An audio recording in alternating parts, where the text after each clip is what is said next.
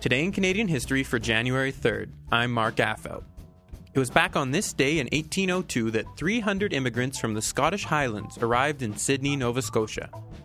Although these settlers were by no means the first Scots to arrive in Canada, their voyage directly from Scotland to Cape Breton Island marked the beginning of a wave of migration that would total almost 200,000 by 1870. The list of Scottish Canadians who helped shape this country is staggering the explorers Alexander Mackenzie and Simon Fraser, the father of Confederation John A. Macdonald, the inventor of the telephone Alexander Graham Bell, James McGill, William Lyon Mackenzie, Nellie McClung, Tommy Douglas, and Marshall McLuhan, just to name a few. Now, if you're thinking there were a lot of Scottish people around at the time, of course they would have had a large part in shaping the country. Well, get this the Scottish population has never made up more than 16% of Canada's population. To learn more about the history of the Scots in Canada and why they had such a large part in shaping it, I spoke with Ken McGoogan. Mr. McGoogan is an award winning historian and the author of multiple bestsellers, including its new book, How the Scots Invented Canada. Um, it might be easy to see the list of Scottish histo- uh, of historical figures in Canada and assume that they were, you know, a majority, but they were outnumbered by the English and the Irish uh, and the French, for example. And I'm wondering, was there something about being Scottish that, that led to so many sort of uh, intrepid uh, historical figures in Canada? Yeah, that's a that's a big question. You're right.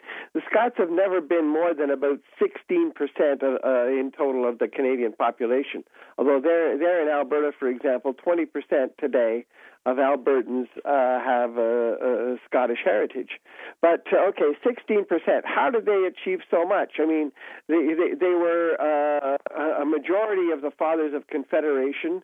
Uh, a majority of uh, the prime ministers who've uh, served uh, the country. Uh, they had an overwhelming influence on our educational institutions and on our banking system and in the exploration and settlement of the country. Okay, so you look at that and you realize these, these this is the situation, and you go back and you try and analyze why, which is what I did. And um, I, I, I find myself turning to the Scottish Enlightenment um, in the uh, 1770s, 1780s, this tremendous flowering of uh, well-educated people. Okay, where did that come from? That that actually derives, incredible as it may seem, from the 1500s and the Scottish Reformation. It goes back to uh, uh, John Knox, and um, John Knox was a bit of a madman in my in my view, but he he did uh, he was fanatical, uh, but he did do one terrific thing. He he insisted that people had to uh, he believed that people had to be able to read the Bible. This was the Protestant Reformation in Scotland. People had to be able to read the, the, those words for themselves. So that meant people had to be able to read. Period. Uh, so it was a great explosion of literacy in Scotland before it happened anywhere else.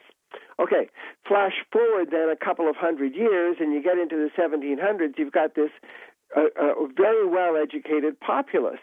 Okay, that is what gave rise to the Scottish Enlightenment, with so many figures emerging onto the world stage, really, in leadership roles. People like, you know, from David Hume to uh, Adam Smith uh, stepping forward, and you know, subsequently, uh, soon thereafter, or around that time, uh, Walter Scott, uh, the novelist, and uh, Robbie Burns, uh, the great poet and symbol of, of of Scotland. Okay, so these people are emerging.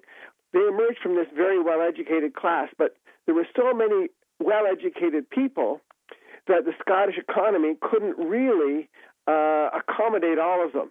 So you get young people coming of age, say they're, you know, late teens, early 20s, full of energy, very bright, very well educated. They're looking for opportunities. So where do they go? Well, a lot of them end up coming to Canada.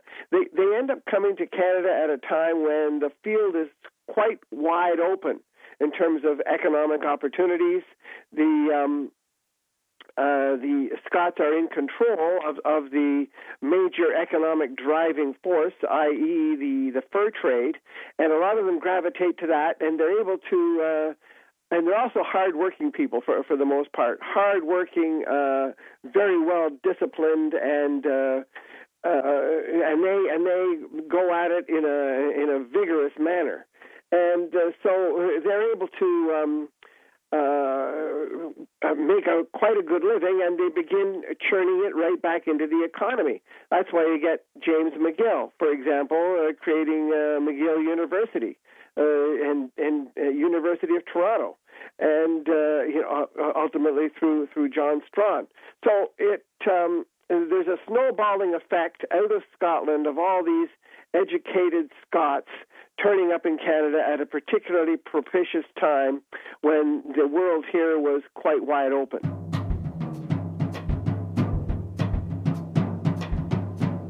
Yeah, and maybe just uh, I'm because I'm curious because you do you come from uh, you've written a lot about the, the the explorers in the north, and I'm wondering even just that um, that sort of ruggedness was that a was that anything that the the Scottish had uh, uh, inherent to them? Well, I think that's that's also a good point. So if people are coming in from the Hudson, uh, uh, you know, through Hudson Bay, and they're landing in places like uh, like Churchill and uh, Moose Factory a little farther south, and they're moving westward from there towards Alberta, for example, and ultimately to Alberta and beyond to BC. Okay, this is fairly rugged country in the uh, 1700s. You know, some might say it's fairly rugged today. It's got its rugged patches. Okay, so yes, the people the, people of Scotland are particularly well prepared for this. I mean, someone coming out of the Mediterranean might find this uh, very strange indeed. I mean, they're used to uh, balmy temperatures. Um, you know, maybe I've seen a little bit of snow once uh, when they were kids. It happened, uh, that kind of thing. That is a different physical environment than the than the uh, physical environment that the Scots are coming out of. So absolutely, that ruggedness was fostered uh, by the environment, and and you know, a great. If you go and drive in the Highlands, there you'll find places with with names like Banff you'll find uh, Craigellachie. Yeah, you know, so so the reason is that the Scots brought these uh, these names from their own rugged lands, and you know, you, you go to Banff and it reminded people of Banff in Scotland. That that kind of thing happened. Today is a day full of Canadian history. The first covered skating rink was opened on January 3, 1863, in Halifax, Nova Scotia.